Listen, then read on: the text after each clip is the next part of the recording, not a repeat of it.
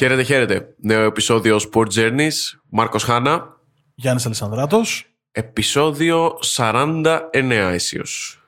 Ναι, θεωρητικά τα επεισόδια 49 και 50, ακριβώς επειδή το 50 θα ήταν και επαιτειακό, είχαμε σκοπό να σας τα κάνουμε δωρεά και να τα βάλετε κάτω από το δέντρο ως επιστέγνωσμα του 21. Εν τέλει ο κορονοϊός μας κράτησε λίγο χώρια από τον ε, συμπαρουσιαστή μου και έτσι αναγκαστικά τα πρώτα επεισόδια, το 49 και το 50 μάλλον, τελικά γίνονται τα πρώτα επεισόδια του 22 ελπίζοντας ότι θα γυρίσουμε σιγά σιγά σε μια κανονικότητα και δεν λέω τίποτα άλλο γιατί εγώ όταν εύχομαι συμβαίνουν διάφορα πράγματα. Τελείωσε μετά τη τάτα, αυτά τα δώρα κάτω από το Ναι, δέντρο ναι, ναι, και τα λοιπά. ξεκάθαρα, έτσι. ξεκάθαρα. Θα έρθει ο Άγιος Βασίλης. Όλα Α, καλά, όλα καλά, μπράβο, όλα καλά. μπράβο. Οκ, εντάξει, λοιπόν. Μας Πάμε ακούνε, τώρα. και, μας ακούνε και παιδιά να σου θυμίσω πώς θα πεις για τον Άγιο. Δεν είπα, υπάρχει μια χαρά. Έτσι, μπράβο. Πιστεύουμε στον Άγιο Βασίλη. Μπράβο. Καλή χρονιά σε όλους λοιπόν. Υγεία, προπάντων. Τελικά, Υγεία, πολλά χαμόγελα. Είναι πολύ σημαντικό γιατί με τον κορονοϊό έχουμε ξεχάσει πώς είναι και οι κοινωνικές επαφές. Και είναι πολύ σημαντικό να τις θυμηθούμε και να τις ξαναβρούμε σιγά σιγά γιατί όλο αυτό κάποια στιγμή θα τελειώσει. Θα αφήσει πολλά πίσω, αλλά κάποια στιγμή θα τελειώσει. Υγεία και όλα δεν θα τα βρούμε νομίζω τελικά. Εκεί έχουμε καταλήξει ότι πρέπει να είναι η, η βασική ευχή. Πάντα ήταν ο λίγον είτε τριμμένη, αλλά νομίζω ότι αυτή τη διετία απέκτησε μια δικιά της υπόσταση και ένα πολύ δικό του νόημα. Τέλος πάντων, ε, αποφασίσαμε λοιπόν με τον Γιάννη τα επεισόδια 49 και 50 να είναι δύο επεισόδια ψυχοθεραπείας και ταξιδιού στο παρελθόν ταυτόχρονα. Και αυτό γιατί επιλέξαμε να αφήσουμε φλού τα δύο θέματα και να, να ψάξουμε να βρούμε μέσα στην ψυχή μας τις ομάδες που εμείς θεωρούμε τις καλύτερες που είδαμε ποτέ. Μοναδικό κριτήριο για αυτό πριν σας δώσει το, όλο το υπόλοιπο του πώς θα το γράψουμε ο Γιάννης.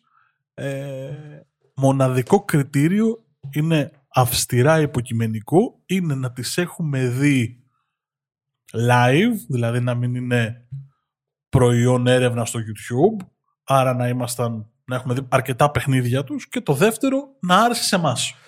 Ναι. Το σπάσαμε σε- στο πρόσφατο παρελθόν και λίγο πιο πίσω, στις δεκα- δεκαετία 90 και αρχές 21ου αιώνα, ε, για, να έχουν όλοι, για να έχουμε πραγματική εικόνα αυτό που είπε ο Μάρκος. Ε, και νομίζω το αποτέλεσμα είναι πολύ καλό. Σίγουρα έχουμε αφήσει ομάδες που ήταν πολύ καλές απ' έξω, αλλά μπορεί να μην τις είχαμε δει έτσι. Το εκπληκτικό σε αυτήν την υπόθεση είναι το εξής. Ε, όταν ξεκίνησα να κάνω την έρευνα για το ποιες ομάδες θα βάλω στη δικιά μου λίστα, ε, αποφάσισα να μην ανοίξω καν υπολογιστή. Οπότε πήρα ένα χαρτί μπροστά μου και άρχισα να γράφω ομάδες που θυμάμαι εγώ να μου αρέσουν.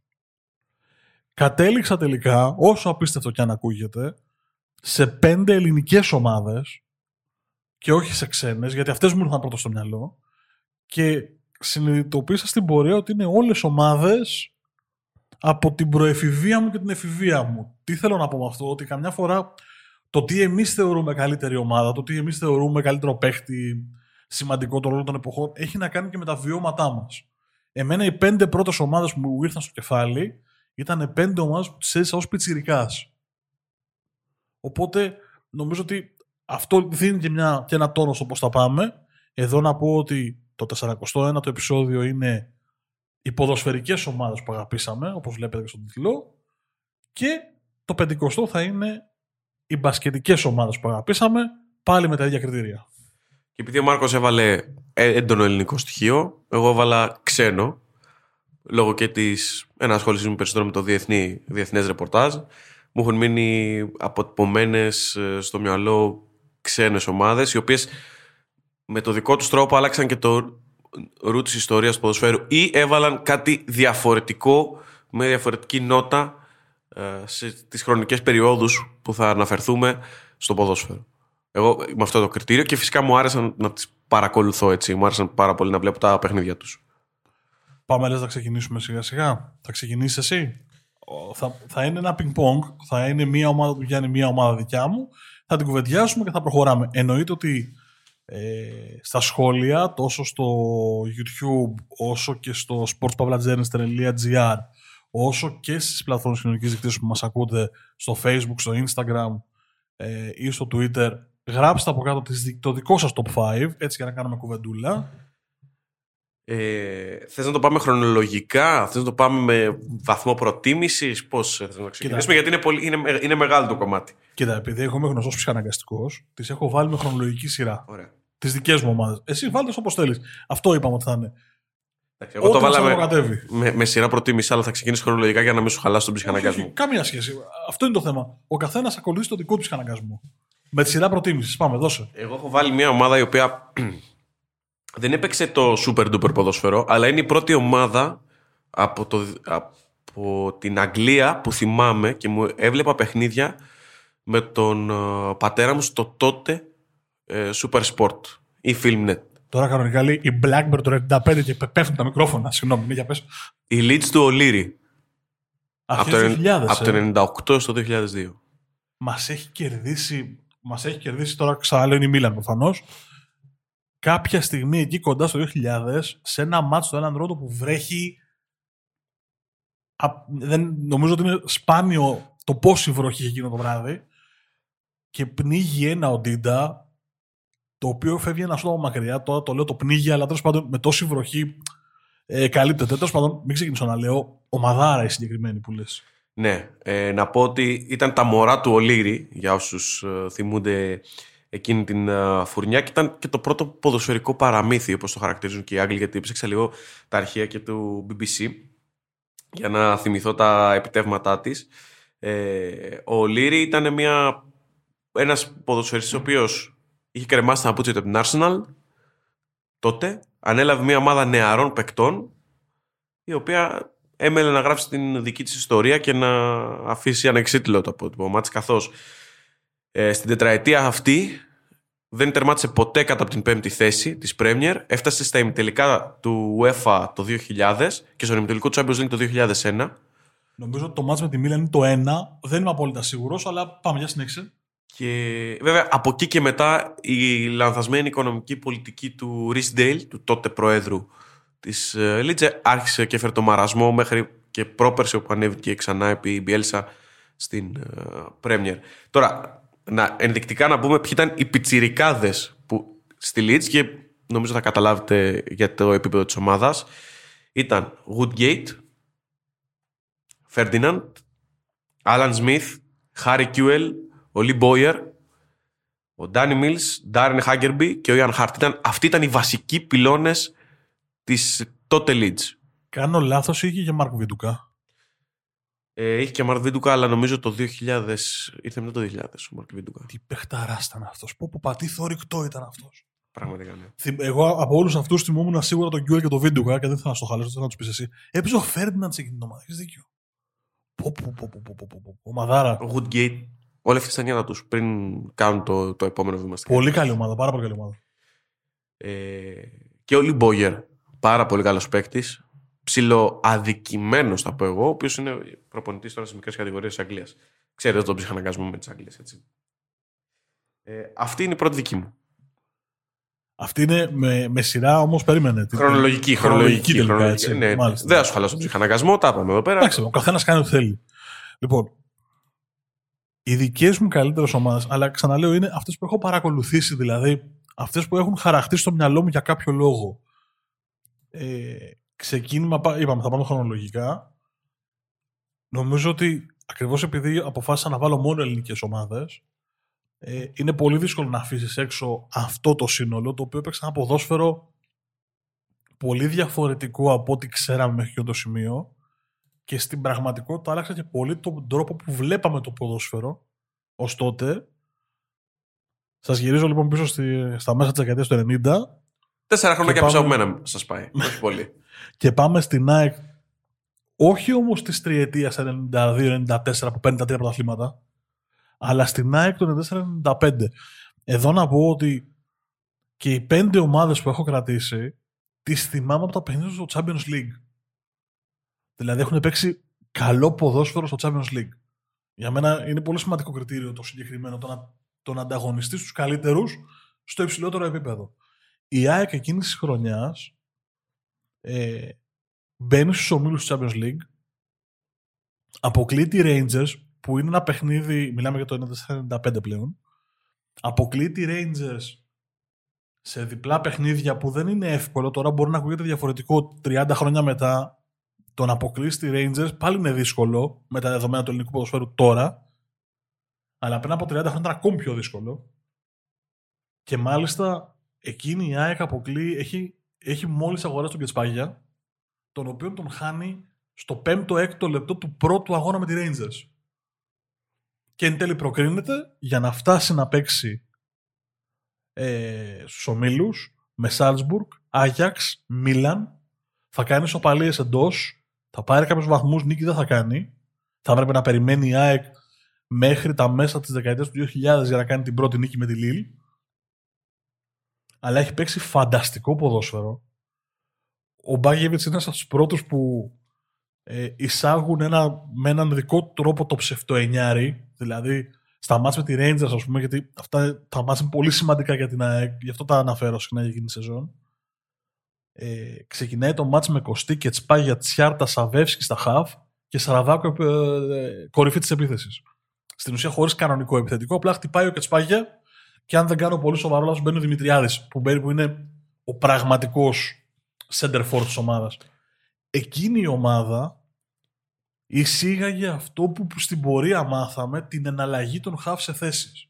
Δηλαδή, Κωστής και Τσπάγια Τσιάρτα Σαβεύσκη δεν είχαν μια πολύ πολύ συγκεκριμένη θέση στο γήπεδο, μπορείς να τους δεις παντού. Και εκείνη η χρονιά είναι η χρονιά που αντιλαμβάνεσαι το πόσο μεγάλη παιχτάρα είναι ο Χρήστος Κωστής. Για όσους δεν τον έχουν δει, ε, αναζητήστε στο YouTube φάσεις και γκολ του είναι εκπληκτικός παίκτης. Έφυγε η φωνή από τη συγκέντρωση. Έφυγε η ψυχή. Ναι, όλα. έφυγε η ψυχή. Γιατί έτσι. Εκπληκτικός παίκτης που αν δεν είχε τον πολύ σοβαρό τραυματισμό, πιθανώς να είχε φύγει για το εξωτερικό και να έκανε καριέρα ε, σημαντική. Τρομερός παίκτης. Εγώ θα πω από εκείνη την ΑΕΚ ότι είναι, για να δούμε λίγο και το που έχουμε φτάσει σαν ελληνικό ποδόσφαιρο συνολικά, γιατί ξέρω ότι μου αρέσει να σχολιάζω αυτά. Η ΑΕΚ κάνει αυτά που κάνει και παίζει το ποδόσφαιρο που παίζει, που το περιέγραψε όμορφα πολύ ο Μάρκος, ε, έχοντας κατά βάση Έλληνες και για να γίνω πιο σαφής, έχοντας μόλις τρεις ξένους, τον Σαβεύσκι, τον Σαμπανάτζοβιτ και τον Κετσπάγια, Όλοι οι υπόλοιποι ήταν Έλληνες. Έτσι ήταν και το ποδόσφαιρο, βέβαια. Έτσι δεν επιτρέπονταν παραπάνω από του ξένους, ούτως ή άλλως. Ναι, αλλά θέλω να σου πω ότι πώς ε, φτιαχνόταν, ε, πώ ε, δημιουργόταν μια ομάδα με ελληνικό κορμό, η οποία πρωταγωνιστούσε σε όλα τα, σε όλα τα επίπεδα. Και μόλις, ένα, και μόλις δύο βασικούς συντελεστές αν τον 30. Τον Σαβεύσκι και τον Σαραβάκο. Ναι, βέβαια. Μια νεανική ομάδα η οποία. Τρομερές μορφές και οι δύο, έτσι. Ναι, αλλά θέλω να σου πω ότι ναι, ναι, ναι, δεν ήταν μια ομάδα η οποία φτιάχτηκε για να πρωταγωνιστήσει με έλεγε Ιωνάριου. Καταλαβαίνω τι λες. Ε, θέλω να σου πω ότι υπήρχε μια, παραγωγική, μια ολόκληρη παραγωγική διαδικασία. Και ο Μανολάς ήταν στο κλαμπ των over 30.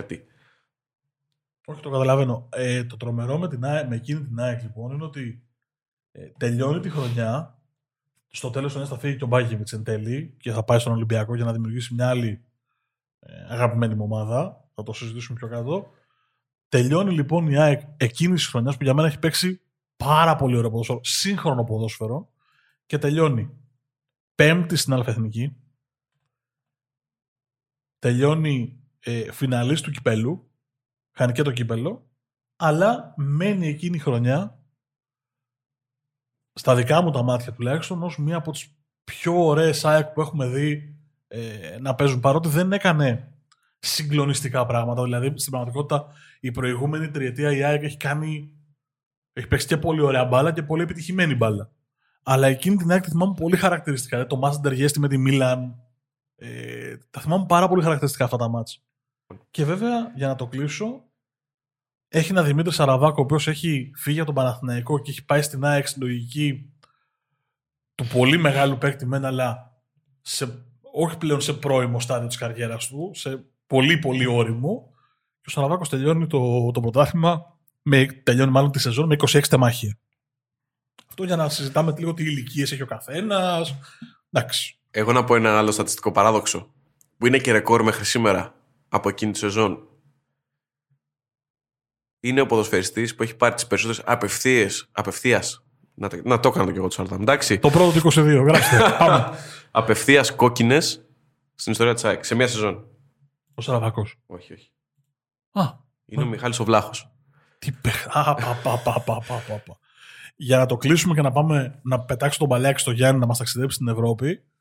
Εκείνη τη χρονιά, το 94-95, η ΑΕΚ έχει στον όμιλό της, στο Champions League, τις δύο ομάδες που εν τέλει κονταροκτυπήθηκαν για το τρόπαιο. Δηλαδή, στο φινάλε της σεζόν πια, ο τελικός εκείνου του Champions League είναι Άγιαξ Μίλαν 1-0. Τα τρομερά μωρά του Άγιαξ. Δηλαδή, είναι η τριετία του Άγιαξ που κάνει συγκλονιστικά πράγματα και αν όντως έπρεπε να βρω μια ευρωπαϊκή ομάδα να συζητήσουμε, που μπορούμε να το κάνουμε στην πορεία, εκείνος ο Άγιαξ εκείνης της τριετίας, ε, στα δικά μου τα μάτια πάλι, άλλαξε πολύ περισσότερο τον τρόπο που βλέπουμε το ποδόσφαιρο από την Barcelona του Guardiola. Έτσι για να πασάρω κι εγώ λίγο το, την επόμενη ομάδα. Αν είναι αυτή δηλαδή. Γιατί κάπου έχεις την Barcelona σίγουρα. Δεν θα σου χαλάσω τώρα την μπάσα, την έχω. Την έχω την Ε, κάπου στην Barcelona. Barcelona, Δεν είναι, λοιπόν. θα έλεγα Μπαρσελόνα, αλλά δεν θα σου χαλάσω χατήρι. Για να σου χαλάσω εγώ το χρονολογικό Ε, καταλάβεις. βέβαια, εντάξει, εννοείται. Δε, άμα δεν μου κάνεις λίγο. Ε, δεν γίνεται. εντάξει, δεν γίνεται να μην είναι η, η Μπαρσελόνα του Πέπα από το 9 έως το 12. Αυτή η ομάδα η οποία άλλαξε για τα καλά το, την ιστορία του ποδοσφαίρου, έτσι. Τότε κοιτάκα. Ναι. Ήταν η επόμενη Ολλανδία ή ο επόμενος Άγιαξ, αν θες να το πούμε. Δηλαδή το ποδόσφαιρο έμεινε σχετικά στάσιμο πάνω σε συγκεκριμένα αγωνιστικά πλαίσια από τα μέσα της δεκαετίας του 90 μέχρι και το 9 που έρχεται το ΠΕΠ και αλλάζει όλη τη φιλοσοφία. Μπαίνει το τικιτάκα, καθιερώνεται πια το σύστημα χωρίς καθαρό αίμο σεντερφόρ. Γιατί πλέον, αν δεις το ευρωπαϊκό ποδόσφαιρο από το 9 και μετά, λίγες ομάδες αυτές που παίζουν με πυλώνα μέσα στην περιοχή. Περισσότερο έχουμε αυτό το 4-3-3 ή το 4-2-3-1 με συνεχείς εναλλαγές και μ, διαφορετικά πρόσωπα να περνάνε από την κορυφή σε πιο ελεύθερο ρόλο. Εντάξει, όταν έχεις Ανρή Μέση ετών να τους εναλλάσσεις, γίνεται δουλίτσα, δεν χρειάζεται να έχει.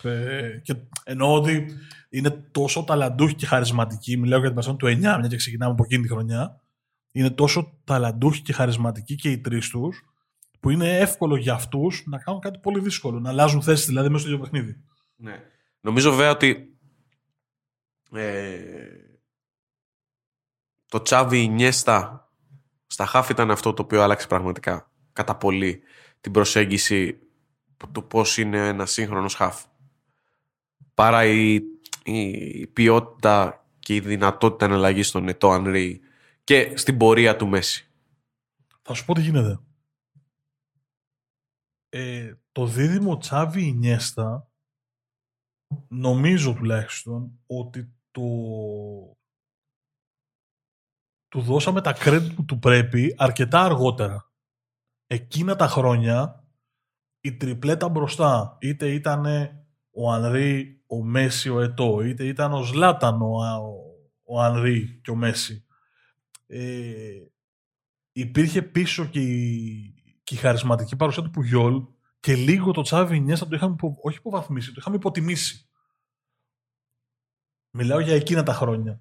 Προχωρώντας όμως τη σεζόν, δηλαδή μετά το 10-11, όπου πλέον γινόταν ξεκάθαρο ότι αν όμοι το έλειπε ο Τσάβι ο Ινιέστα από, από τα half της Μπαρτσελώνα ε, έχανε την από τώρα, έχανε ένα ποσοστό της ταχύτητάς της η Μπαρτσελώνα. Ναι, θα συμφωνήσω μαζί σου ότι αυτό, η ραχοκοκαλιά της αυτή ήταν ε, το κάτι άλλο. Ε, ενδεικτικά, εντάξει, νομίζω ότι εγώ κρατάω πέντε στοιχεία από την Παρσελώνα αυτού του διαστήματος. Είναι η, το δίδυμο Τσάβι Νιέστα που κάνει διαφορά, η είσοδος του Μέση για τα καλά πλέον. Στο, πο- στο- μαθαίνουμε πλέον το Μέση, βλέπουμε τι είναι ικανός να κάνει. Το μοντέλο χωρίς κλασικό φόρ. Η διαδικασία του pressing ε, και η άμεση ανάκτηση κατοχής αυτό το οποίο δηλαδή βλέπουμε να κάνει τώρα η City, αυτό το, ε, το πολυμορ, ο πολυμορφικός τρόπος πίεσης για να παίρνει την μπάλα και η ικανότητα να αλλάζει το ρυθμό παιχνιδιού ανά πάσα στιγμή. Δηλαδή, εκεί που έλεγες κόβει, ξαφνικά άλλαζε, γύριζε το τσιπάκι και, και άλλαζε ο ρυθμός παιχνιδιού. Και νομίζω ότι αυτό ήταν και το μεγαλύτερο. Ε, αυτά τα πέντε στοιχεία ήταν και αυτά που έφεραν την Παρσελόνα εκεί που την έφεραν. Να πούμε ότι αυτή το διάστημα του ΠΕΠ η Μπαρσελόνα κατακτά 14 τίτλους, 3 πρωταθλήματα, 2 κύπελα, 3 Super Cup, 2 Champions League, 2 Super Cup Ευρώπης και 2 παγκόσμια κύπελα συλλόγων, ενώ στην πρώτη του σεζόν κατέκτησε τα πάντα. Που το έχει κάνει κανένας άλλος προπονητής. Και τα 6 διαθέσιμα τρόπια που ήταν, μπορούσε να πάρει σε μια ημερολογιακή χρονιά. Να σου βάλω ένα έκτο στοιχείο στα 5 που είπες που είναι πάρα πολύ σωστά. Φυσικά. Λοιπόν. Βίκτορ Βαλντές. Κοιτάω το ρόστερ του 10 που είναι ενδιάμεσο. Βίκτορ Βαλντές, Πικέ, Πουγιόλ, Τσάβι, Ινιέστα, Μέση, Μπόγιαν, Μπουσκέτς, Πέδρο. Μπόγιαν δεν είχε παίξει πολύ. Και Χεφρέν. Κοινός παρονομαστής; Η Μασία. Δηλαδή μπορώ να σου και πω. Και Μέση θα βάλουμε σε αυτή. Έβαλε το Μέση. Το 11, 11 παίκτες από τους 25 του ρόστερ προήλθαν από τη Μασία. Και εξ αυτών, εντάξει, ο Χεφρέν δεν είχε πολύ μεγάλο. Πολύ μεγάλο... Και ο Μπόγιαν ακόμα ήταν μικρός ναι, τότε. Ναι, πολύ, πολύ, μεγάλη επιρροή. Αλλά συζητάμε ότι ο Πικέ, ε, ο Μέση, ο Βαλντές, ο Πουγιόλ, ο Τσάβη και ο Ινιέστα είναι 6 από τους 11. Αν θέλουμε να βάλουμε τους βασικούς. Που έμαθαν να παίζουν με έναν πολύ συγκεκριμένο τρόπο από μικρά παιδιά, με το ίδιο σύστημα, με την ίδια λογική, με την ίδια μεθοδολογία από τα under 9 μέχρι την πρώτη ομάδα. Αυτό ήταν που έκανε την Παρσελόνα πολύ πολύ πολύ ξεχωριστή και αν θες και τη γνώμη μου μια, για να κάνουμε και την αντιπαραβολή είναι αυτό που πληρώνει αυτή τη στιγμή η Μπαρσελόνα. Το ότι ξέφυγε από εκείνο το πλάνο. Το ότι έπρεπε να δώσει 120 για να πάρει τον το Griezmann. Να πω κάτι όμως. Δεν ξέρουμε αν στην παραγωγική διαδικασία υπήρχαν τόσοι πολλοί παίκτες ώστε να προωθούν. Δηλαδή, να σου θυμίσω ότι υπάρχει ο Ανσοφατή, ο οποίος είναι προϊόν της Μασία. Αλλά είναι ένας. Δηλαδή, δεν θεωρώ ότι είχαμε δέκα παιχταράδες και ανεβάσαμε μόνο τον έναν. Θεωρώ ότι είναι λίγο πιο βαθύ. Και η ποιότητα, ίσως και αυτό να είναι προβληματικό, λάθος διαχείριση ε, των ταλέντων ή κακή ανείχνευση, να το πούμε έτσι, ότι δεν ε, φρόντισε να υπάρχει μια διάδοχη κατάσταση σε όλο αυτό. Αλλά θεωρώ ότι υπάρχει και ένα, και ένα αντί, ένας αντίλογος σε όλο αυτό. Αυτός ένας τεράστιος.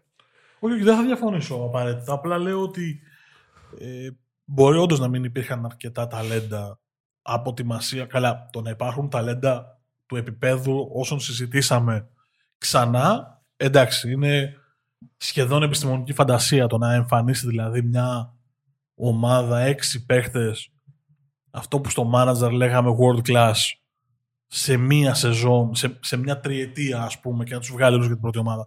Αλλά Τέλος πάντων, ε, μακρηγορούμε. Απλά λέω ότι ίσως είναι κάπου ανάμεσα η λύση. Δηλαδή, μπορεί να μην δώσει 80 εκατομμύρια για τον Ντεμπελέ και 120 ναι. για τον Γκρίσμαν. Λάθη έγιναν. Ε, 70 για τον Πιάνιτ. 60. Ένα νούμερο τρελό. Αν δηλαδή, το έχει εύκαιρο το, το ψάχνουμε. Αυτό δεν έχει σημασία. Λάθη, λάθη έγιναν. Okay. Ναι, προφανώς. Εγώ θα γυρίσω το χρόνο μια δεκαετία πίσω από την ημερομηνία έναρξης του Pep Guardiola στον πάγκο της Μπαρσελόνα. Δηλαδή πάω το 98-99 για να δώσω την επόμενη πάσα στον κύριο Χάνα. Γιατί μου κάνεις τώρα τέτοιο πράγμα, αφού έχω πιο πριν ομάδα εγώ. Δεν πειράζει. 98-99 θα με πας. Μάλιστα. Μάλιστα, μάλιστα, μάλιστα. 98-99 αυτή η ομάδα, πάλι Μπάκεβιτ. Ε, έχει κάπω ο Μπάκεβιτ εδώ το, το πράγμα. Ε, και είναι φυσικά Ολυμπιακός εκείνης της χρονιάς που φτάνει. Τι να πω τώρα. Δυο μποφόρ μακριά από τους τέσσερις. Ναι. Για όσους δεν θυμούνται, ο Ολυμπιακός φτάνει εκείνη τη χρονιά στους 8 του Champions League. Περνάει για πρώτη φορά στην ιστορία του τον Όμιλο. Παίζει καταπληκτικό ποδόσφαιρο, ειδικά στο Champions League. Υπάρχει ένα μάτσο με τον Άγιαξ που στο ΑΚΑ με ένα γκολ του Αλεξανδρή που τον έχει πατήσει τον Άγιαξ. Και ο Άγιαξ δεν είναι, δεν είναι ο ίδιος Άγιαξ της προηγούμενης τετραετίας, δηλαδή του 95, 96, 97, 98, που πήρε τα, που πήρε τα προθήματα Ευρώπης, που έπαιξε τελικού σερή. Δεν είναι εκείνος ο Άγιαξ, είναι μια κλάση πιο κάτω, αλλά παραμένει μια πάρα πάρα πολύ καλή ομάδα. Και ο Ολυμπιακός του κάνει ένα συγκλονιστικό μάτι στο ΑΚΑ και κερδίζει ένα 0. Ε, παίρνει ισοπαλία στο, στην Κροατία τελευταία αγωνιστική των ομίλων. Ο όμιλος είναι με Πόρτο, Άγιαξ και Κροάσια Ζάγκρεμ. Παίρνει σοπαλία τελευταία αγωνιστική με την, στην, Κροασία, στην, Κρο, στην Κροασία. Καλά πηγαίνει αυτό. Ναι, ναι, ναι, μια χαρά. Στην Κροατία λοιπόν. με ένα γκολ του Γιανακόπουλου. Πάγος, ε, επικό ματ. Παίζει τη Juventus προημιτελικό. Χάνει 2-1 στο Τωρίνο μειώνοντας με τον Ινιάδη με πέναλτι στο 90 plus. Και δεν θα ξεχάσω ποτέ ότι τις επόμενες μέρες μέχρι να φτάσουμε στον επαναληπτικό του ΆΚΑ υπάρχει μια εκπληκτική σιγουριά ότι ο Ολυμπιακός θα την περάσει την Juventus. Και η σιγουριά αυτή δεν πηγάζει από κάποιο είδους υπέρμετρο εγωισμό ή από κάποιο είδους ύβρι. Προκύπτει την μπάλα που παίζει ο Ολυμπιακός και το διάστημα. Να θυμίσω ότι ο Ολυμπιακός εκείνη την περίοδο έχει Τζότζεβιτ Γιανακόπουλο στα φτερά, τον Αλεξανδρή μπροστά, ε, το Γεωργάτο αριστερό μπακ, όπου για όσους δεν θυμούνται, εκείνο το καλοκαίρι στην ουσία ήταν στόχος των μισών κορυφαίων κλαμπ της Ευρώπης και κατέληξε στην Ίντερ. Ε, ο Ολυμπιακός παίζει το πλάι, ανοίγει το γήπεδο, ανοίγει όλο το πλάτος του γήπεδου. Είναι μια, ένας άλλος Ολυμπιακός σε σχέση με την ΑΕΚ του Μπάγεβιτς. Είναι ο Ολυμπιακός του Μπάγεβιτς που πλέον παίζει από τα φτερά.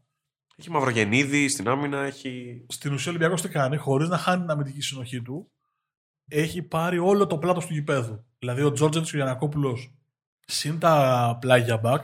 Καλά, το ότι ο Γεωργάτος έπαιζε αριστερό μπακ με τον Τζόρτζεβιτς ήταν πιθανώς η καλύτερη πλάγια γραμμή ελληνικής ομάδας ever. Αλλά ο τρόπος που ανοίγουν το γήπεδο, που ανοίγουν το πλάτος του γηπέδου, δημιουργεί ευκαιρίες για όλους. Συγκλονιστικό είναι η Σαγκογκίτ, έχει βάλει ένα γκολ με την Κροάσια με ένα σλάλομ, το οποίο νομίζω το έχουμε βάλει και στα καλύτερα γκολ μας. Ναι, πιο πίσω. Σε ένα παλιότερο επεισόδιο. Για να μην τα απολογώ, ο Ολυμπιακός προηγείται της Juventus, έχει σκορ πρόκρισης. Και στο 85 φεύγει μια σέντρα. Νομίζω ότι είναι ο Μπιντέλη που κάνει τη σέντρα. Ε, η Juventus έχει ζητάνει, είναι, είναι καλή η Juventus, είναι πάρα πολύ καλή η Juventus. Δεν είναι κακή ομάδα. Απλά είναι τόσο καλός ο Ολυμπιακός που υπάρχει η αισιοδοξία ότι ένα γκολ ο Ολυμπιακός θα το βρει. Και το βρίσκει. Και το κάνει ένα 0 και στο 85 φεύγει ένα τούβλο. Νομίζω ότι είναι ο Πυρντέλη αλλά δεν είμαι καθόλου σίγουρος, οπότε ε, μην το δέσατε κόμπο αυτό. Ε, φεύγει μια σέντα, μια καμινάδα και από τον αέρα που έχει στο ΆΚΑ, όσοι έχετε πάει Φλεβάρι στο ΆΚΑ, ξέρετε πολύ καλά τι εννοώ. Η μπάλα στην ουσία σταματάει στον αέρα, πέφτει σαν τούβλο μέσα στην περιοχή. Ο Ελευθερόπουλος κάνει άστοχη έξοδο. Μπερδεύεται όλη η ομάδα με το πώς θα αντιδράσει. Έρχεται ο Κόντε, και από ό,τι έχει γίνει, ναι, ένας από τους πιο μισθούς ανθρώπους στην ιστορία του ελληνικού ποδοσφαίρου, τέλος πάντων, ή ο πιο αγαπητός, ανάλογα το πώς το βλέπει ο καθένας, το κάνει ένα-ένα. Ο Ολυμπιακός εκείνο το βράδυ έχει χάσει μια-δυο ευκαιρίες να το κάνει 2-0 και να τελειώνει το πράγμα και δεν το κάνει. Αποκλείεται. Θα πάρει το πρωτάθλημα στο τέλος.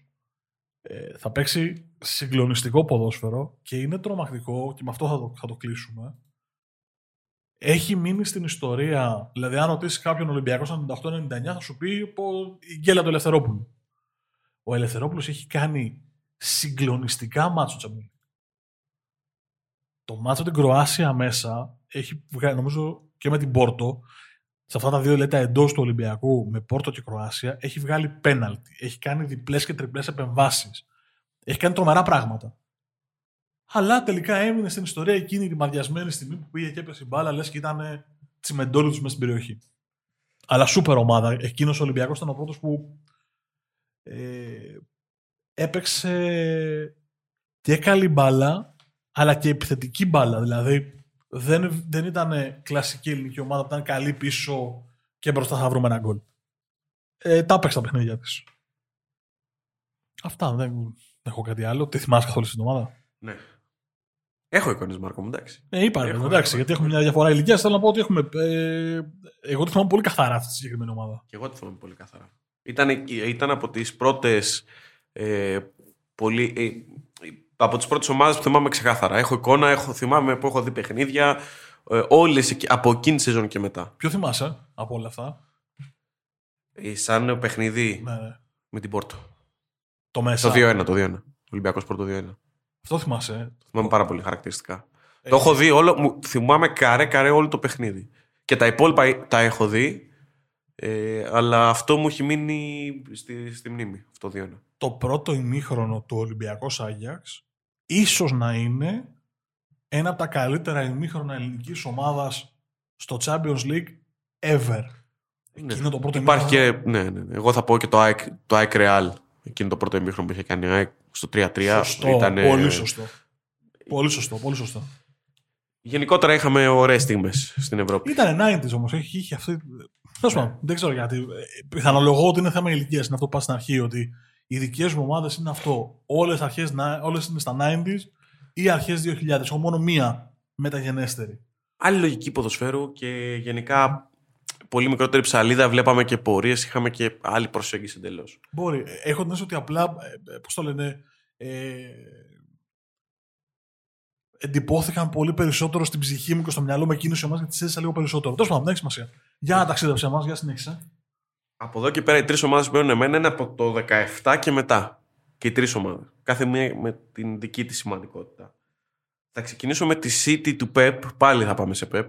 Το Αυτό 17 το είναι, 17-18. είναι γαϊτανάκι Πεπ Μπάγκεβιτς, έτσι, αυτό, έτσι, έτσι πάει το πράγμα. Ναι, ναι, ναι. Ε, η, η σεζόν Centurions της ε, Manchester City. Για 100 βαθμοί, ε. Ακριβώς. Ε, ήταν η δεύτερη χρονιά του Pep στο, στην Αγγλία και στον πάγκο της ε, City και νομίζω ότι θα μνημονεύεται για πάρα πάρα πολλά χρόνια. Ε, ήταν μια ομάδα η οποία αν έπρεπε να κάνει 38 νίκες σε 38 μάτσα τις έκανε. Εμένα αυτή την αίσθηση μου έδινε πάνω στο χορτάρι. Ε, ξεκίνησε από τον Αύγουστο έως και τις πρώτες μέρες του 2018, δηλαδή στην αλλαγή του χρόνου ε, με έτο 22 αγώνων.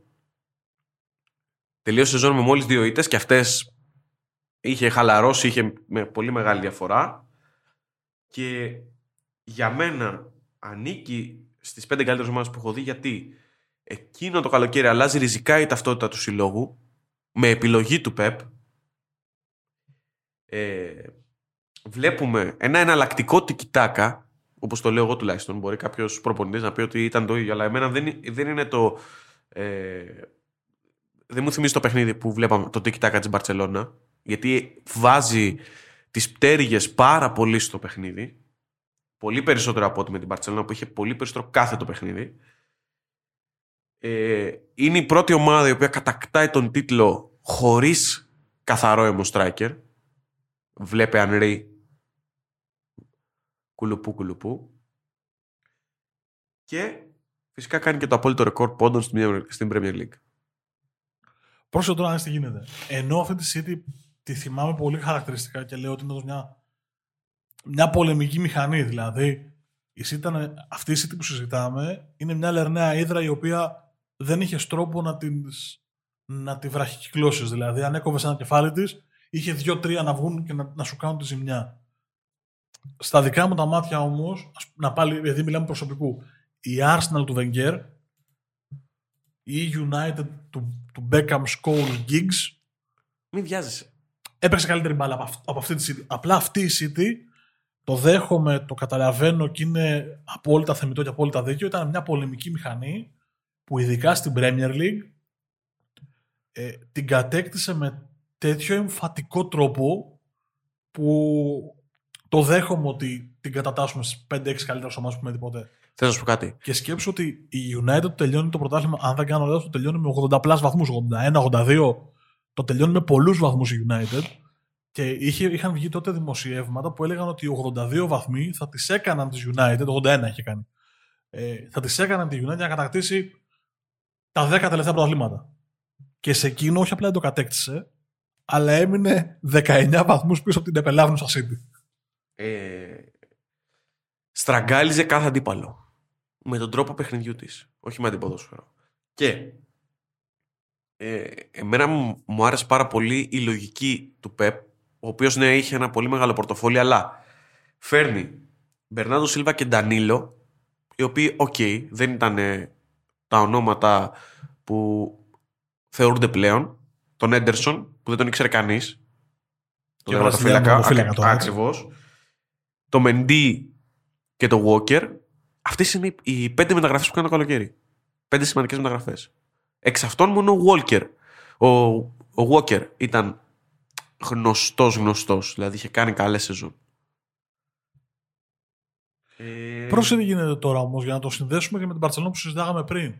Και στην Βαρσελόνα ο Πεπ δεν έβγαινε στην αγορά με το πορτοφόλι ανοιχτό. Έκανε μία-δύο ακριβές προσθήκες μεν, αλλά μία-δύο προσθήκες. Το ίδιο κάνει και εδώ. Δηλαδή τώρα ε, έχει κολλήσει στο μυαλό μου τον αριστερό μπακ που έχει πάρει πριν από δύο χρόνια που πήρε στη City. Το έχει κολλήσει στο μυαλό μου και πρέπει να το ψάξω να τον βρω. Ποιον έχει αριστερό μπακ αυτή τη στιγμή; Τον έφερα του Juventus. Ένας παίκτης εκπληκτικός. Δηλαδή τον, ε, που έχω κολλήσει άσχημα τώρα. Ε, κέρδισε μου λίγο χρόνο. Μου και στο μυαλό τώρα. Και κέρδισε μου. Και, ο, ο Κανσέλο. Κανσέλο. Ε, μπράβο. Τον θυμήθηκα. Ε, δεν τον έφερε ως γκαλάκτικο, για να χρησιμοποιήσουμε ένα τέτοιο όρο. Αλλά τα μάτς που κάνει την τελευταία διετία με τη City είναι συγκλονιστικά. Τι θέλω να πω, ότι ο Πέπε έβρισκε πάντα παίχτες που του ταιριάζανε. Μπορεί να κάνανε 50 εκατομμύρια ευρώ, μπορεί να κάνανε 2 εκατομμύρια ευρώ, μπορεί να κάνανε 200 εκατομμύρια ευρώ. Αλλά δεν πήγαινε να κάνει αυτό που κάνει η Μπαρσελόνα τώρα. Άιντε να ανοίξω το πορτοφόλι και να βγάλω τι έχει. Κλείνει η παράθεση, συνέχισε. Δεν έχω να προσθέσω κάτι. Απλά ήταν μια ομάδα η οποία άλλαξε την, τον τρόπο προσέγγισης που στην Premier League, αν με ρωτάς. Δηλαδή, από την, από την προηγούμενη σεζόν αχνοφαίνεται αυτό, αλλά το 17-18 αλλάζει εντελώς η λογική. Και είναι για μένα η πρώτη ομάδα στα χρονικά της Premier που κατακτά το πρωτάθλημα παίζοντας κάτι διαφορετικό από αυτό που βλέπαμε μέχρι τότε στην Αγγλία. Σε σύνολο μια σεζόν. Τώρα, με μονομένα πολύ καλά παιχνίδια, μπορούμε να βρούμε ακόμα και από την Newcastle, την Burnley και όποιον θες. Που δεν είναι ομάδες που παίζουν το ποδόσφαιρο. Αλλά σε συνολικά σεζόν, με συγκεκριμένη φιλοσοφία ταυτότητα, η City είναι η πρώτη που το καταφέρνει. Ναι, θα συμφωνήσω. Δεν θα διαφωνήσω καθόλου πάνω σε αυτό. Καθόλου με καθόλου. Μπαλάκι σε σένα, συνεχίζεις. Θα γυρίσουμε το χρόνο λίγο πίσω από το 98-99 για να ξαναπάμε με τη χρονολογική σειρά που ήθελα εγώ. Και θα πάμε στο Παναθηναϊκό το 95-96. Εκείνος ο Παναθηναϊκός δεν έχει παίξει συγκλονιστική μπάλα. Δηλαδή και η ΑΕΚ της προηγούμενης χρονιάς και ο Ολυμπιακός το 98-99 έχουν παίξει ομορφότερο ποδόσφαιρο. Εκείνος ο Παναθηναϊκός όμως έχει συγκλονιστικές ιστορίες. Δηλαδή γίνεται μία από τις καλύτερες ομάδες που έχουμε δει ποτέ. Στα δικά μου τα μάτια ξαναλέω και το τονίζω συχνά. Ε, με κίνδυνο να γίνομαι κουραστικός, αλλά είναι αυτό που είπαμε εξ αρχής, ότι αυτό που φτιάξαμε εδώ είναι η δικιά μας ε, η δικιά μας ψυχή, το, το δικό μας μυαλό. Απλά εκείνος ο Παναθηναϊκός έχει μια συγκλονιστική νίκη στο Άμστερνταμ, στον Ντεμέρ με τον, ε, με τον Άγιαξ στο τελευταίο παιχνίδι εκείνου του γηπέδου πριν, πριν μετακομίσει ο Άγιαξ στον Άμστερνταμ Μαρίνα.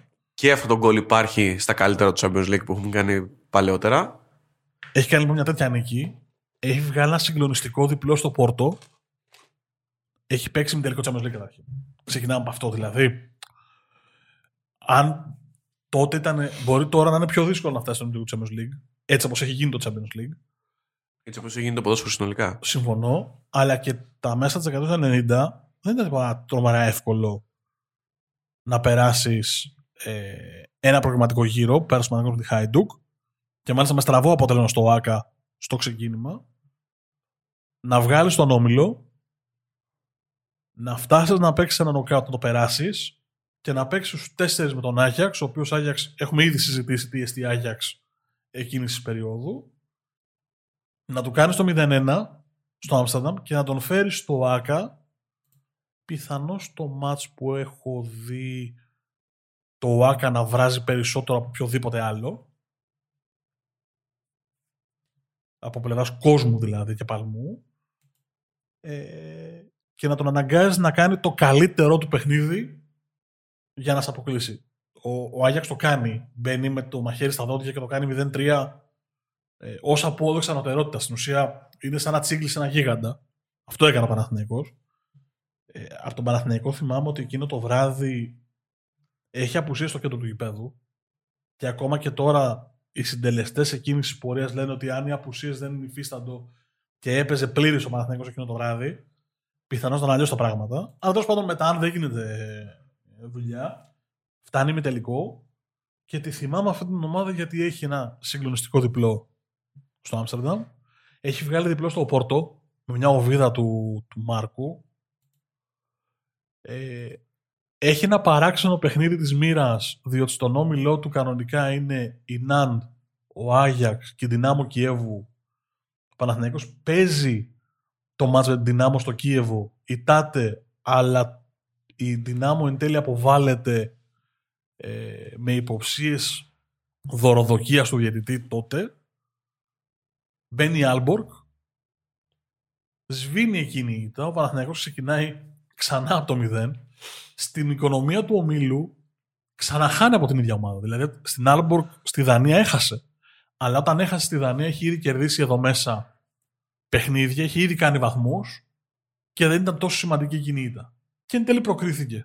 Ναι, γιατί έχει κάνει το 2 στα 2 μέχρι τότε. Έχει 6 βαθμούς και πάει στο φινάλε του πρώτου γύρου της φάσης των ομίλων. Στην ουσία. Στην Άλμπορκ και χάνει. Αλλά μετά ξεκινάει πάλι μια, ένα σερί τριών αγώνων χωρίς ήττα και κλείνει τον όμιλο με 10 βαθμούς τότε. Ε, αν πρέπει να κρατήσω κάτι από εκείνη τη χρονιά πέρα από τον κουλ του Βαζέχα προφανώς στον τελικό με τον Άγιαξ, είναι το σόλο του Μπορέλη με τη Λέγκια εντός όπου έχει κερδίσει ένα φάουλο Παναθηναϊκός ένα, ένα μέτρο στη μεγάλη περιοχή. Το εκτελεί ο Μπορέλη, μπάρα στο τείχος και ο Μπορέλη κάνει ένα συγκλονιστικό σλάλομ το οποίο είναι το μισό το κάνει με τα πόδια, το άλλο μισό το κάνει με τη μέση ε, πλασάρες στην απέναντι ένα απίθανο γκολ. Και αυτό το βρείτε στα καλύτερα του Champions League για να τρέξετε στο παρελθόν. Θα προσπαθήσουμε να βάλουμε και YouTube μέσα στο κείμενο του sportspavlagernis.gr για να δείτε και αυτά τα γκολ που συζητάμε και τις πορείες. Ε, ξαναλέω ότι ο συγκεκριμένος Παναθηναϊκός του Ρότσα δεν είναι ότι είναι ο πιο θελκτικός στο μάτι, αλλά έχει κάνει πράγματα τα οποία έμειναν στην ιστορία και στις δικές μου καλύτερες ομάδες δεν μπορώ παρά να την μνημονεύσω. Λοιπόν, εγώ θα κρατήσω το... Ανάσα, αναστεναγμός. Τον Άγιαξ, το όνομα Άγιαξ. αλλά 23 χρόνια μετά. Είναι ο Άγιαξ του Eric, του Eric Ten Hag και είναι σημειολογική παρουσία του. Θα μπορούσαμε να βάλουμε τον Άγιαξ εκείνη τη σεζόν που το 95-96 ή γενικότερα εκείνη της τριετίας όπου είναι πάλι στον αφρό βγάζοντας μια τρομερή φουρνιά ποδοσφαιριστών. Ο Άγιαξ το 95-96 προς επίρρωση αυτό που λέει ο Γιάννης. Συζητάμε για μια ομάδα με Λιτμάν Κλάιφερντ μπροστά. Ε, Σέεντορφ Ντάβιτς στα χαφ. Βόουτερ. Ρόναλντ Ντε Μπουρ, Φρανκ Ντε Μπουρ, Μπλιντ, Μπογκάρντε και Ρέιζιγκερ. Και Βάντε στο τέρμα. Ναι. Ε, όλοι αυτοί, όλοι όμως, πέρα από τα ευρωπαϊκά που πήραν με τον Άγιαξ, έκαναν και συγκλονιστικά πράγματα όπου και αν πήγαν. Και το, αυτό που παραδέχομαι στον Άγιαξ, και αυτό, γι' αυτό εκεί θα σου δώσω την πάσα, είναι ότι 23 χρόνια μετά δημιούργησε ξανά μια ομάδα η οποία έμοιαζε πάρα πολύ με τον Άγιαξ εκείνο, απλά έχει αλλάξει το ποδόσφαιρο. Για να φτάσει να πάρει ευρωπαϊκά, εκεί θέλω να καταλήξω. Εγώ θα πω ότι μπορεί να μην πέρασε στην ιστορία του ποδοσφαίρου η συγκεκριμένη φουρνιά του Ten Hag, για τον πολύ κόσμο, για μένα θεωρώ ότι είναι μια ομάδα ορόσημος στην ιστορία του Άγιαξ και βλέπουμε ότι είδαμε μάλλον ότι οι ποδοσφαιριστές εκείνης της ομάδας έφυγαν άσχετα αν έχουν κάνει ή όχι την καριέρα που μπορεί να περιμέναμε μετά όσα απέδειξαν τότε. Ε, απλά ο Τενχάγκ το 18-19 φτιάχνει μια ομάδα, ένα σύνολο με ποδοσφαιριστές που κατά βάση βγήκαν από τις υποδομές του ΕΑΝΤΑ πανηγυρίζει το πρώτο double μετά από τη σεζόν 2001-2002 σπάει την κυριαρχία της ε, PSV και λίγο πριν της Φέγενορτ, η οποία είχε βγει πάλι δυναμικά στην επιστροφή του ε, Κάουτ στα μέσα εκείνης της δεκαετίας. Φτάνει στα ημιτελικά του Champions League για πρώτη φορά μετά το 97 και αν δεν ήταν και εκείνα τα γκολ του Λούκα Μόουρα δευτερόλεπτα πριν από τη λήξη, από κοντά στην τότε, να θα είχε πάει και στον τελικό. Απέναντι στη Λίβερπουλ και δεν ξέραμε ποτέ τι θα μπορούσε να συμβεί τότε δεν μπορείς να βάλεις τη ζυγαριά. Δεν γίνεται να, να, να κάνεις τέτοιου είδους σύγκριση. Αλλά ο Άγιαξ που κατέκτησε τα ευρωπαϊκά θεωρώ ότι, χωρίς ξαναλέω να, να είναι θέσφατο, χωρίς να μπορεί να μπει στη ζυγαριά, θεωρώ ότι έκανε λιγότερες υπερβάσεις από ό,τι έκανε εκείνος ο Άγιαξ που συζητάς εσύ. Έχει βάλει τέσσερα στη Μαδρίτη στη Ρεάλ, έτσι. Τέσσερα, τέσσερα της έβαλε. Ναι, τέσσερα. Έχει κάνει τρομερή πορεία είναι πιο δύσκολο το ποδόσφαιρο. Είναι πιο δύσκολο για ομάδες που δεν έχουν μεγάλο πορτοφόλι και πολύ μεγάλο βάθος και πολύ και ευκολία να φτιάξουν πλούσια ρόστερ και σε αριθμό και σε ποιότητα να κάνουν το βήμα παραπάνω. Εγώ να πω ότι ακριβότερη μεταγραφή για να υπερτονίσω αυτό που λέει ο Μάρκος του Άγιαξ Ε, και η μοναδική μεταγραφή που μπήκε στη διαδικασία να βγάλει αυτά από το ταμείο ήταν αυτή του Ντούσαν Τάντιτς στα 30 του. Έδωσε 11,4 εκατομμύρια ευρώ. Μόλις ήταν αυτό το συνολικό κόστος μεταγραφών εκείνη τη σεζόν για τον Άγιαξ. Στα 30 του κιόλας, ο Τάντιτς από την Southampton, ο οποίος αναγεννήθηκε σε αυτή την ομάδα, ε, έχοντας 9 γκολ στο Champions League, ε, έχοντας διψηφία αριθμό τερμάτων και assist την ίδια ζώνη στο πρωτάθλημα, στην Eredivisie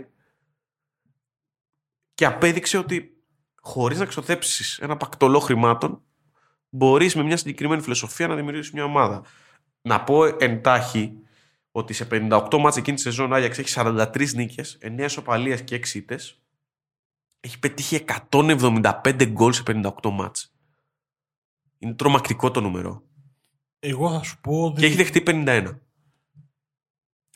Τελειώνοντας αυτή τη σεζόν, μπορεί εκείνος ο Άγιαξ να αντικατασταθεί το φετινό Άγιαξ.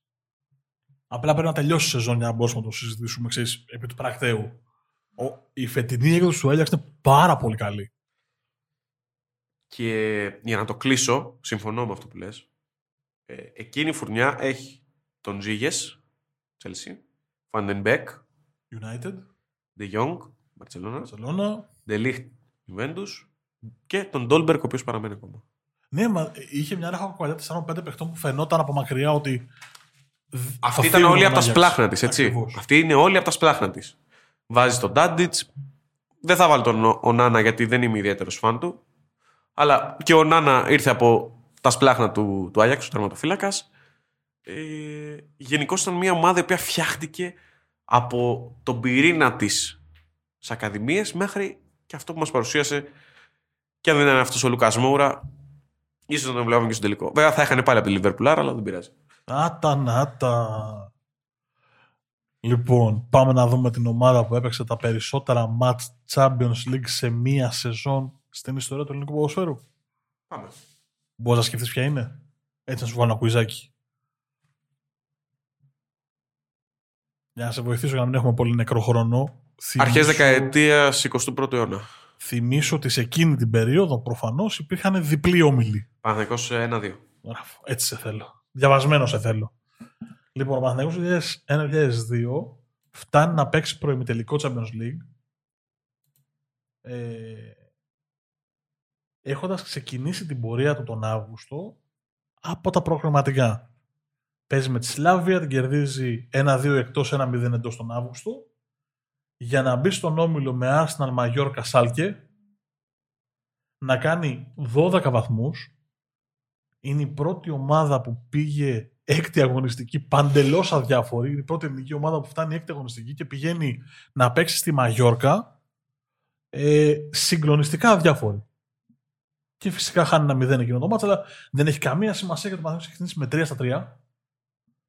Έχει κάνει 0-2 ε, στην Αουσάλ Αρίνα 11 Σεπτεμβρίου του 2001 την ημέρα λέει, των Δημοπύρχων ε, να σου πω ότι εκείνη την περίοδο είναι όλη η ανθρωπότητα σοκαρισμένη από το τι συμβαίνει στην Αμερική και επειδή οι ομάδες έχουν ταξιδέψει στις χώρες που είναι να γίνουν τα παιχνίδια τους, δηλαδή ο Παναθηναϊκός είναι ήδη στη Γερμανία, η UEFA αποφασίζει να μην αναβάλει τα μάτς εκείνης της Τρίτης, αλλά να αναβάλει της επόμενης μέρας. Και αναβάλει το Ολυμπιακός Manchester United.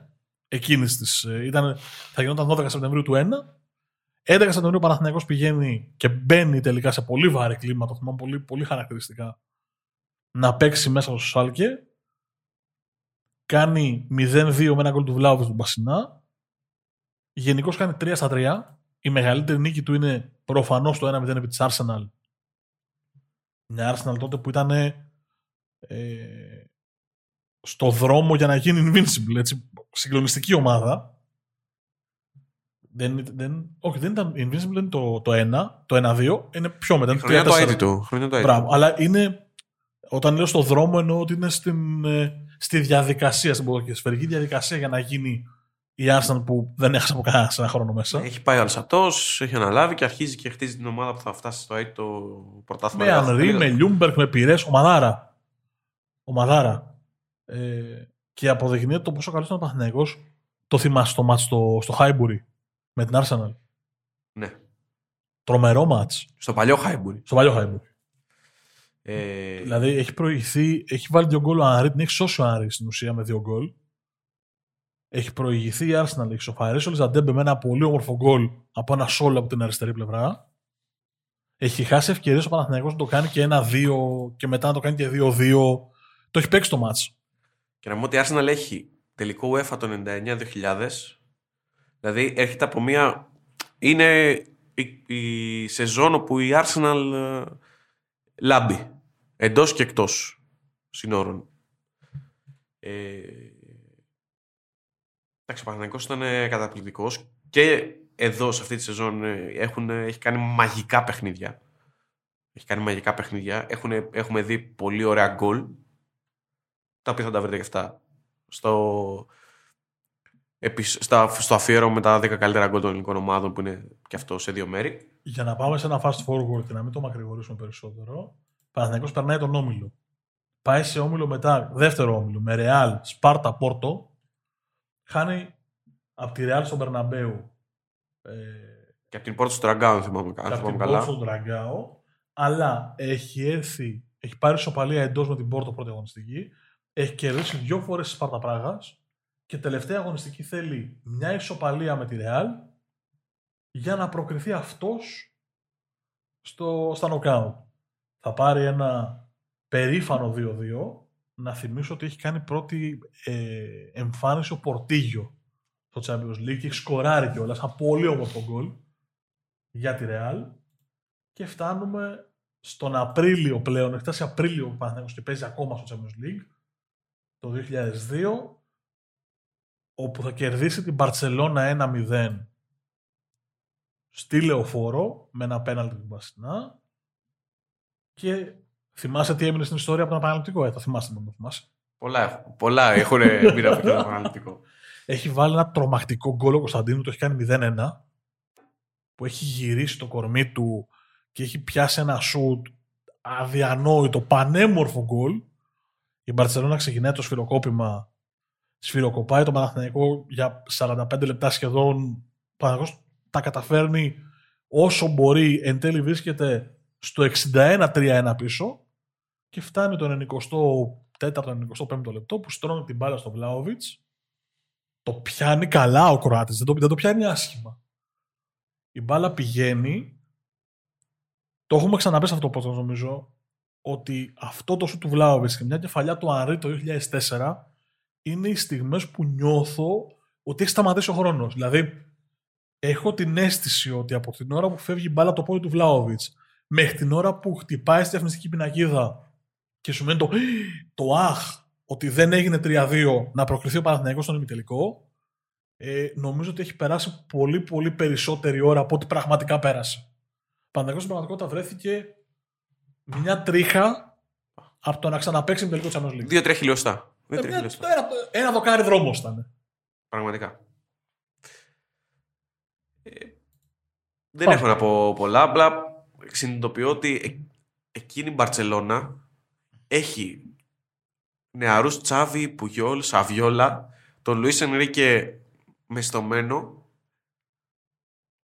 και έρχεται πάνω σε αυτό που λέγαμε για την Μπαρτσελώνα του 8-9, ας πούμε, ότι βλέπεις ότι ε, από τότε φτιάχνεται ο πυρήνας της ομάδας η οποία μετέπειτα έκανε αυτά που έκανε. Ναι, υπάρχουν στο ρόστο όλοι αυτοί. Νομίζω δεν έχουν παίξει, αλλά στο ρόστο υπάρχουν ακόμα υπάρχουν σίγουρα. Που Γιόλ Τσάβη έχουν παίξει, έχουν, πάρει στο, έχουν παίξει εκείνη τη σεζόν. Τέλος πάντων. Γυρίζουμε λοιπόν στα ευρωπαϊκά. Κλείνει η δική μου πεντάδα. Δεν μπορούσε να με κλείσει με τη Liverpool του κλοπ. 18-20. Είναι σημειολογική για πάρα πολλά πράγματα. Θες, θες από τον κορονοϊό, θες το πρώτο πρωτάθλημα μετά τις αρχές του 1900, της ε, δεκαετίας του 90. Αντιλαμβάνεσαι ότι θα πρέπει ο Ήμπο που μας κάνει την ηχοληψία και η E&D Productions να κόψει τους αναστεναγμούς του Αλessandrάτου, έτσι, τους σχεδόν ερωτικούς αναστεναγμούς του Αλessandrάτου για τη Liverpool του κλοπ. Για όλε τι ομάδες. Ξέρεις ότι α- αγαπώ το ποδόσφαιρο και βλέποντας όλα αυτά είναι, σου δημιουργούν συναισθήματα και ξέρεις, κάνεις flashback τις εικόνες που έχεις ζήσει. Εντάξει, είναι μια διετία που η Liverpool πια επιστρέφει πιο δυναμικά από ποτέ στη διεκδίκηση των τίτλων, στην Ευρώπη, στο πρωτάθλημα. Εντάξει, τι να πούμε. Νομίζω ότι 62 νίκες σε 76 μάτς στη συγκεκριμένη διετία στην Premier League. Τα λένε Έτσι ωραίο ποδόσφαιρο. Δηλαδή, ναι. η Liverpool θα κάτσεις τη δεις και δεν θα σου προσφέρει ποτέ ένα βαρετό μάτς. Είτε γιατί μπορεί να είναι κακή και μπορεί να γίνει ένα μάτσο ροντέο και να μην ξέρεις από πού σου ήρθε, είτε γιατί αν είναι καλή, ε, θα δεις πολύ ωραία πράγματα. Εσύ είναι μια διετία που κάνει 62 νίκες σε 76 μάτς. Σημειώνει 174 γκολ. Νούμερα τα οποία έκανε μια τετραετία για να τα δει πίσω. Δηλαδή σε τέσσερα, ό,τι έκανε σε δύο χρόνια τα έχει κάνει τα προηγούμενα 5-6. Χάνει σε δύο χρόνια τέσσερα παιχνίδια στον χώρο πρωτάθλημα. Και σε όχι οποιοδήποτε πρωτάθλημα. Άιτητο στο Anfield το οποίο ξεπέρασε τα 50 μάτς. Ρεκόρ όλων των εποχών. Ε, ρεκόρ στη χρονιά που πήρε τον τίτλο το 19-20 το αίτητο 32 αγώνων στην Πρέμιερ. Είναι απόλυτο ρεκόρ και αυτό. Το ποδόσφαιρο που παίζει στο διάστημα αυτό για να φτάσει στα νούμερα αυτά. Νομίζω ότι φτάνοντας, ξέρεις, στο διατάφτα της όλης κουβέντας ε, βλέπουμε το Klopp Effect σε αυτήν την ομάδα. Αστήρευτη ενέργεια στο χορτάρι, αδιάκοπο pressing. Σαλάχ Μανέ Φιρμίνιο είναι η τριάδα που μένει και γενικά η δημιουργία μιας top class ομάδας από υλικά που θεωρούνται μέτρια για το κορυφαίο επίπεδο. Ε, δηλαδή, μέτρες. Περίμενε τώρα, εσύ κάτσε, κάτσε. μέτρια. Για το κορυφαίο επίπεδο μέτρια. Ε, κάτσε, περίμενε. Αυτή τη στιγμή. Συγγνώμη. Ο Μανέ ήρθε από τη Southampton. Περίμενε, περίμενε. περίμενε. Ο Φιρμίνιο ήρθε από τη Hoffenheim. το που ήρθαν. Το τι είναι το θέμα. Λοιπόν, Δεν ήτανε. Περίμενε, περίμενε. περίμενε, Αν ήτανε θα έπαιζαν αλλού. Περίμενε, περίμενε. περίμενε. Μην με αναγκάζεις να σε διακόπτω με, με, μαζεμένα περίμενε που είναι εντελώς αντιποδικαστικά. Η Λίβερπουλ αυτή τη στιγμή έχει στις τάξεις της τον καλύτερο ποδοσφαιριστή στον πλανήτη. Προσέξτε, αυτή τη στιγμή που μιλάμε. Ε, δεν μπορώ να φανταστώ ότι συζητάμε ότι υπάρχει κάποιος που να είναι σε καλύτερη κατάσταση από την ο Σαλάχ. Σε καλύτερη κατάσταση, όχι τον καλύτερο ποδοσφαιριστή. Λίονελ Μέση στην γραμμή. Όχι, όχι. Αυτή τη στιγμή που μιλάμε, στα δικά μου τα μάτια, ο Σαλάχ είναι καλύτερος από τον Μέση. Τώρα, τώρα που μιλάμε. Δεν μιλάμε από τρία χρόνια. Δεν μιλάω γενικώ στην ε, καριέρα τους. Εμείς μιλάμε για εκείνη τη διετία που η Λίβερπουλ παίρνει το Μανέ από τη Southampton. Ποιος τον ήξερε; Με εξαίρεση αυτούς που ασχολούμασταν στο νησί; Περίμενε, το Φιρμίνι από την Hoffenheim, που έχει κάνει μια καλή σεζόν στη Hoffenheim. Θέλω να σου πω κάτι; Μια καλή διετία. Να, να στο ανοίξω λίγο περισσότερο στη Hoffenheim. Όπου είναι μονοψήφια τα νούμερά του. Ωραία, περίμενε. Παίρνει το Σαλάχ από τη Ρώμα, όπου Χαζογκόλ τον ανεβάζαμε, Χαζογκόλ τον κατεβάζαμε. Αν θέλεις να το, να το πούμε, να τα λέμε όλα με το έτσι. Έχει τον Χέντερσον που τον λένε μια ζωή wannabe Gerrard. Παίρνει τον Μίλνερ που θεωρείται τελειωμένος. Τι; Δεν έχει άμυνα. Με το μάτι που παίζουμε. Δεν είχε το, ε, ο Φαν Ντάικ ήρθε στην πορεία. Α, γιατί για, γούρλωσα, ε, αυτό που ακούσατε ως πίσω πεταλιά ήταν το γούρλωμα των ματιών μου όταν μου ότι δεν έχει άμυνα. Ε, πήρε το Φαν Ντάικ.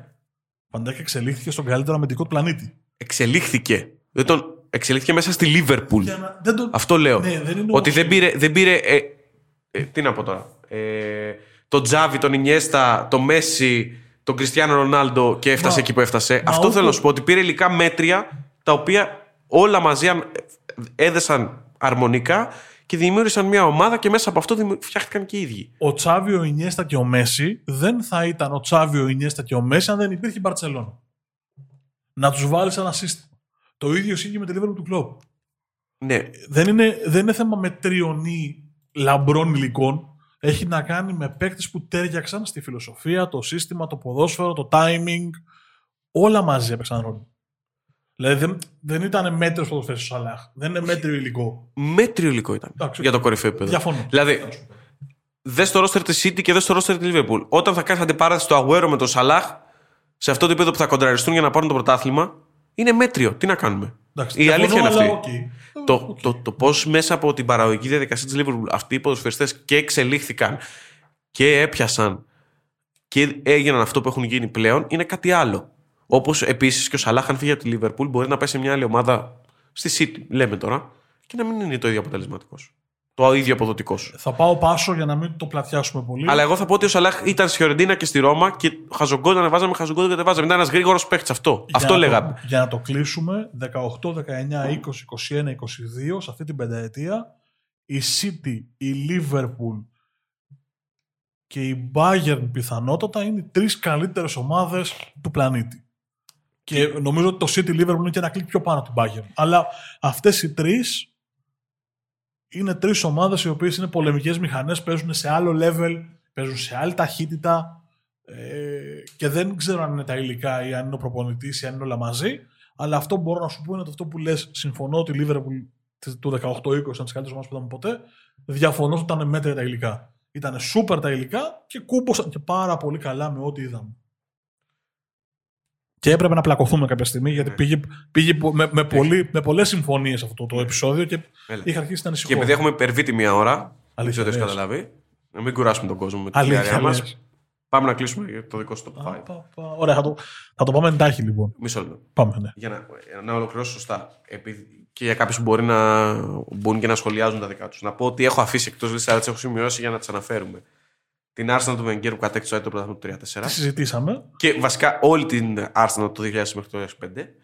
Την Bilbao του Bielsa από το 11 στο 13 τελικός κυπέλου Ισπανίας και Europa League μόνο με Βάσκους. Θυμίζουμε. Πολύ σημαντικό. Εντάξει, τη βάζεις καλύτερες ομάδες λόγω της δυσκολίας του εγχειρήματος. Έχει- Το, το ακούω. Έχει παίξει τρομερή μπάλα. Έχει παίξει τρομερή μπάλα.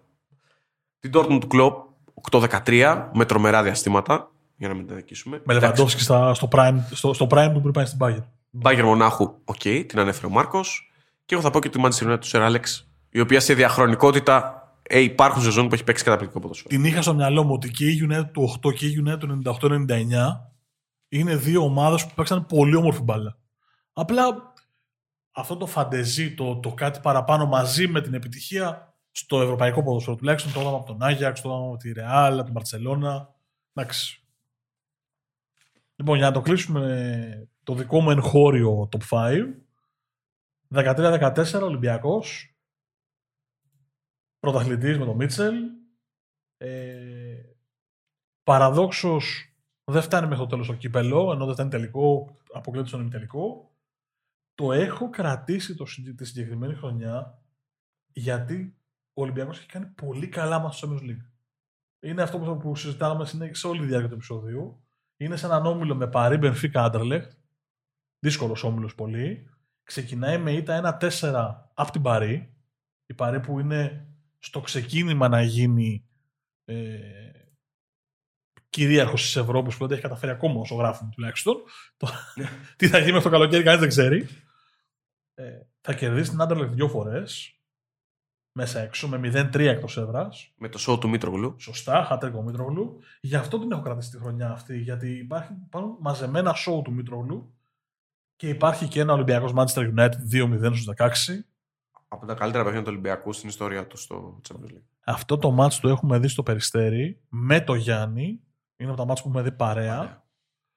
Ε, τελειώνει το παιχνίδι, το θυμάμαι σαν τώρα, έχουμε κάτσει μετά κανένα δίωρο αφού έχει τελειώσει το ματς και προσπαθούμε να συζητήσουμε τι έχουμε δει.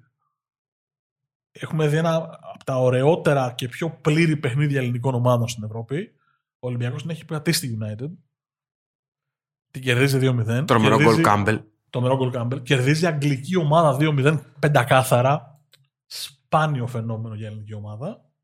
Απλά στο Old Trafford, στον επαναληπτικό, εντάξει, γέρνει το πράγμα. Φαίνεται από νωρίς ότι η United είναι πολύ καλύτερη. Πολλά, λα- πολλά λάθη. Πολλά το, λάθη. το πέναλτι που έρχεται νωρίς, το, το φάουλ που γίνεται το 3-0. Έχει και κανένα δυο καλές στιγμές ο Ολυμπιακός, αλλά ήταν πολύ κακό σε σχέση με το. Όχι, φαινόταν ότι δεν, μπο- δεν μπορεί να το σηκώσει αυτό το match. Το, το 2-0 να το υπερασπιστεί. Μάλιστα η United γίνεται μια από τις ελάχιστες ομάδες που έχουν γυρίσει knockout παιχνίδι από 2-0 και γυρίζουν το, το ζευγάρι. Χάτρικο Φαν Πέρσι. Και η United εκείνη τη χρονιά νομίζω ότι πρέπει να δω και που φτάνει για να είμαστε ε, πλήρεις σε ό,τι αφορά εκείνη τη χρονιά. Κέρδισε μου λίγο χρόνο για να το βρω. Εντάξει, να πούμε ότι ο Ολυμπιακός έχει μια πάρα πολύ καλή φουρνιά τότε. Με Φουστέρ που έχει μείνει και από εποχές Βαλβέρδε. Πρώτη περίοδο Βαλβέρδε. Με τον Φουστέρ, είχε πάρει τον Τζόρι Ντομίνγκες. Είχε Μανολά, είχε Μήτρογλους, Σαβιόλα, Κάμπελ, Βάη, ε, Χολέβα, Σάμαρη. Πάρα πάρα πολύ καλή ομάδα. Πάρα πολύ καλή ομάδα. Τσόρι, ένας από τους τελευταίους αρτίστες που είδαμε στα ελληνικά γήπεδα. Ναι. Ε, με την πλήρη. Είχε μπαγάσα. Άλλος αρτίστας από εκεί. Είχε, είχε πάρα, πάρα πολύ καλό ρόστερ Ολυμπιακός εκείνη τη τη σεζόν και νομίζω ότι αν κουβαλάει μια ε, α- αποτυχία, να το πω έτσι, από εκείνη τη σεζόν είναι ότι δεν μπορούσε να προστατεύσει το 2-0. Το να έχανε στην Αγγλία ήταν. Θα μπορούσε να το πει κάποιος και δεδομένο. Απλά χάνει 3-0, χάνει ένα σκορ πρόκληση. Δηλαδή, αν έχανε στην παράταση, ας το πούμε έτσι, στα πέναλτι, το φτάνε μέχρι εκεί το πράγμα. Ε, δεν νομίζω ότι θα υπήρχε και ιδιαίτερη κουβέντα. Αλλά επειδή είχε προηγηθεί αυτή η καταπληκτική εμφάνιση, ε, υπάρχει και αυτό το, το γιατί που έμεινε. Το ζητούμενο ποιο είναι, ότι ε, το βρήκα τελικά. Εκείνη η United Νομίζω αποκλείστηκε στους- στα προημιτελικά. στο πραγματικά του Bayern. Ε, Ένα-ένα στο Old Trafford, ένα-τρία στο, στο Μόναχο. Ήταν μια πολύ μεγάλη ευκαιρία για ελληνική ομάδα να πετάξει έξω μια ομάδα της Premier League. Απλά εντάξει, δεν, δεν, έχουμε, δεν είχαμε φτάσει ακόμα στα σημεία να συζητάμε. Κορυφαία ένα- ομάδα Premier League. Γιατί προκρίσει επί ομάδων Premier League είχαμε δει και σε άλλες. Μιλάω Και στο για αυτό- UEFA και στο Europa League κτλ. Μιλάω για αυτό το επίπεδο. Ναι, μιλάμε για αυτό το επίπεδο. Μιλάω για 16 Champions League. Όχι να το ξεκαθαρίσουμε. Ναι, ναι, ναι, μιλάω για αυτό το επίπεδο. Το κλείσαμε, πιστεύεις, το καλύψαμε; Μία ώρα και 7 λεπτά αίσιος. Εδώ θα αποκαλύψω ότι στο ξεκίνημα του επεισοδίου λέγαμε μήπως το κάνουμε μαζί και το μπασκετικό και το ποδοσφαιρικό να μην βγει, πολύ, να βγει ένα επεισόδιο ε, επειδή θα είναι λίγο πιο μικρό, τι θα, πώς θα το κουβεντιάσουμε. Ε, δεν έχετε παράπονο, πολυλογούμε πάλι για μια ώρα ολόκληρη. Αυτές οι παρενθέσεις θα μας φάνε. Δεν πειράζει, αυτές όμως είναι το αλατοπίπερο των επεισοδίων. Μην, μην το φοβάσαι, μην το φοβάσαι. Εντάξει, Νομίζω ότι σας καλύψαμε. Ήταν ε, ένα ποδοσφαιρικό ταξίδι σε διάφορες δεκαετίες με πολύ μπάλα και καλή μπάλα. Ναι, ο καθένας το κάλυψε διαφορετικά. Ο Γιάννης το κάλυψε με τη δικιά του ποδοσφαιρική λογική του, των καλύτερων ομάδων που έχω δει γενικώς. Ε, εγώ πήγα λίγο πιο folklore, πήγα λίγο πιο στα δικά μας. Ε, και το μπασκετικό έτσι θα κινηθεί, να ξέρετε. Αυτό θα είναι. Οπότε λέμε προς το παρόν αντίο, διότι θα έρθει το part 2 της ε, συγκεκριμένης θεματολογίας με μπάσκετ. Στο www.sportspavlagernis.gr ε, μπορείτε να βρείτε τα δικά μας κείμενα για ό,τι συμβαίνει στην αθλητική και όχι μόνο επικαιρότητα αλλά μπορείτε και να, να ακούσετε όλα τα επεισόδια και των δύο σεζόν. Επίσης στα σχόλια μπορείτε κάλλιστα αν θέλετε να γράψετε το δικό σας top 5 έτσι για να το συζητήσουμε και να κάνουμε κουβεντούλα. Ε, παρακαλώ χωρίς ε, με πάθος αλλά όχι ε, έτσι πώς να το θέσω κομψά ε, πώς το λέει η διαφήμιση, όχι μούντζες. Μια αποφούνηση προκοπής δεν θα κάνουμε ποτέ. Ποτέ. Λοιπόν, ε, ακούτε επίσης όλα τα επεισόδια στο Sport Journey, στο κανάλι μας στο YouTube. Πατάτε κόκκινο κουμπάκι του subscribe, είναι ο τρόπος για να μας βοηθήσετε να μεγαλώσουμε και να κάνουμε και άλλα πράγματα. Και στο Spotify, από κάτω από την ταυτότητα του podcast, βάλτε πέντε αστεράκια, δεν πειράζει. Και ένα, δεν πειράζει. Αξιολογήστε ό,τι πιστεύετε εσείς. Βάλτε όσα θέλετε. Μα θα θέλαμε πέντε στάδια, βάλτε όσα θέλετε. Βάλε ρε και Στέφανε πέντε, βάλε, βάλε. Μας ακούτε λοιπόν σε όλες τις πλατφόρμες αναπαραγωγής podcast, όπως είπε ο Γιάννης στο Spotify, στο Google Podcast, στο Apple Podcast, στο Podbean. Ε, τι έχω ξεχάσει, τα έχουμε πει όλα. Ήταν το πρώτο μέρος των ομάδων που αγαπήσαμε. Football Edition. Πρώτο επεισόδιο για το 2022 από τον Μάρκο Χάνα. Και το Γιάννη Λισανδράτο. Τα λέμε ξανά σύντομα. Γεια σας.